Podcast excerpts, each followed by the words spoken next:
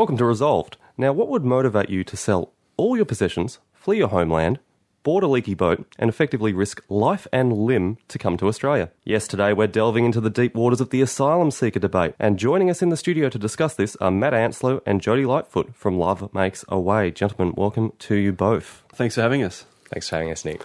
Why are people getting on boats? What's the story there?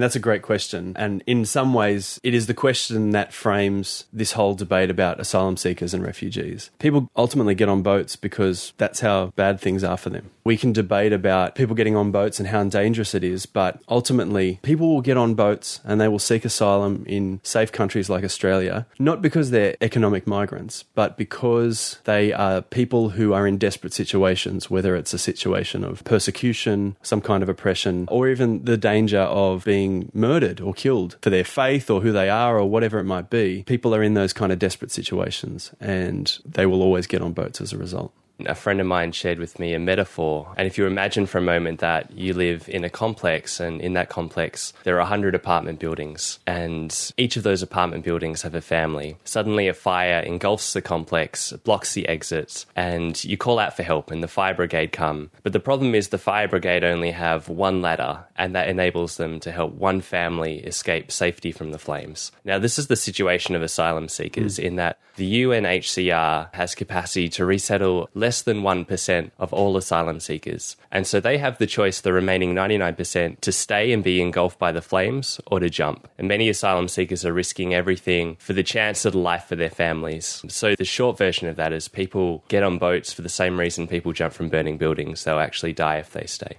So, what do you say to people that run this claim that they're queue jumpers, they're skipping this process, and that for every person that we take illegally, we're taking one less person through the proper means?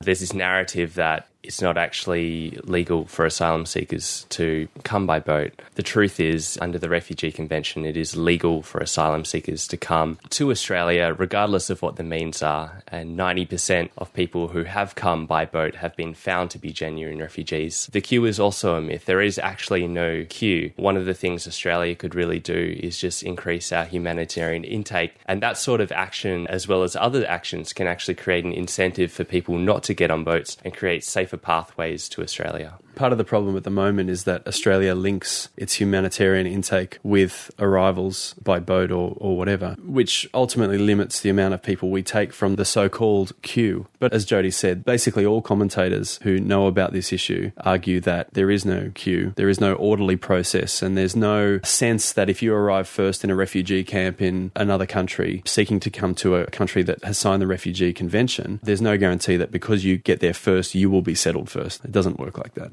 people have lived in camps for years and years, some families for more than one generation, just waiting to be settled in another country. I mean, the queue is, as Jody said, it's a myth and one that we need to continually uncover because it keeps coming up. Like us on Facebook, follow us on Twitter, or visit our website, nickshelley.com forward slash resolve. When this topic of asylum seekers is raised, people seem to have a very strong reaction one way or the other. Why do you guys think that is?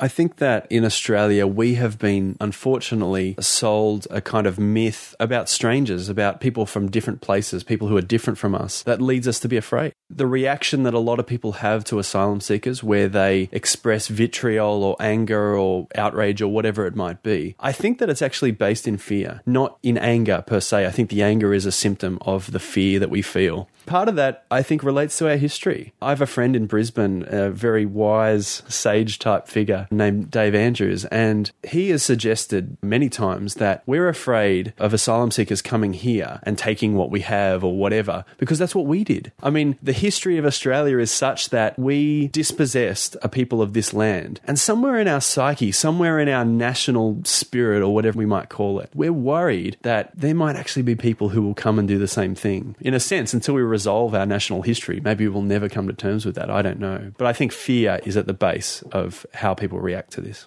And I guess the flip side of fear based reactions, you'd have people operating in a different narrative. If you believe that people are genuinely seeking to come to Australia to have a chance at life, and then we see them placed in indefinite detention, places that experts have called factories of mental illness, including children, then that's going to elicit a very different response based on a different emotion. Do you think that there's been an intentional agenda to dehumanize these people? And if so, to what end?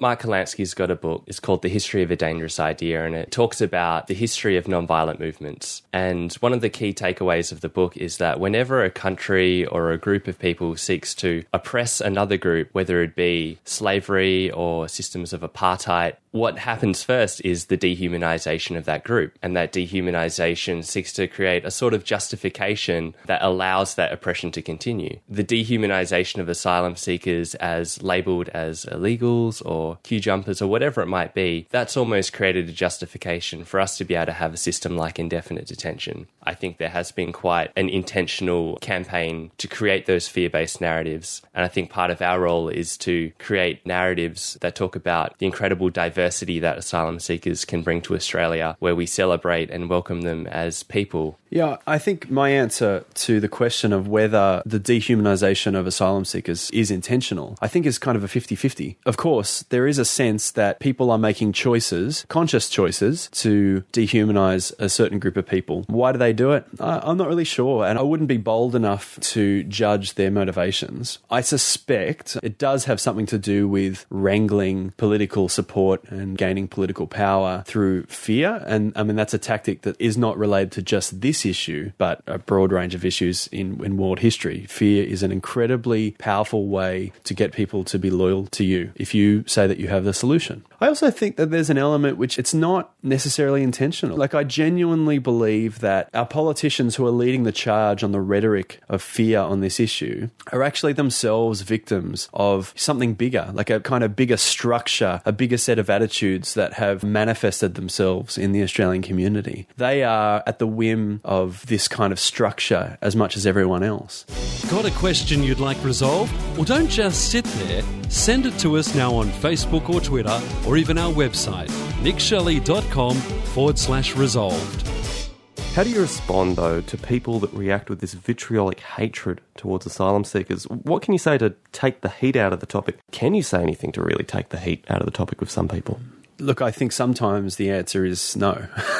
I mean, that's the unfortunate truth, isn't it? I mean, it doesn't matter what you say to some people in that moment, you are not going to change their minds. That's the reality, and we need to just come to terms with that and be at peace with it. But I think in the longer term, after that conversation happens or whatever it might be, I think there are possibilities. I think people are able to change their minds. I don't think fear is the strongest emotion. I don't think hatred is stronger than love. I think people can change their minds. It's not so much about what you say, even though that is important. I think it's about how you say it. Very rarely are people convinced by arguments at the time. I think it's when they go away and think about what has been said. But that only really works if you have treated that person with respect. And that's part of the conversation that we want to have with politicians. Part of our actions with Love Makes a Way comes out of our philosophy on these things. You can't say that we want to love asylum seekers and then express hatred for politicians. Like that doesn't work. I mean, apart from it being hypocritical, you're never going to transform the whole system by doing that. You need to speak to politicians and speak of politicians in such a way as to suggest that, yeah, they are doing the wrong thing. The policies are wrong. They are evil policies, but the people behind them, they're not evil people. They're people who are caught up in this larger structure that is causing them to do things that I don't even think deep down they believe are right.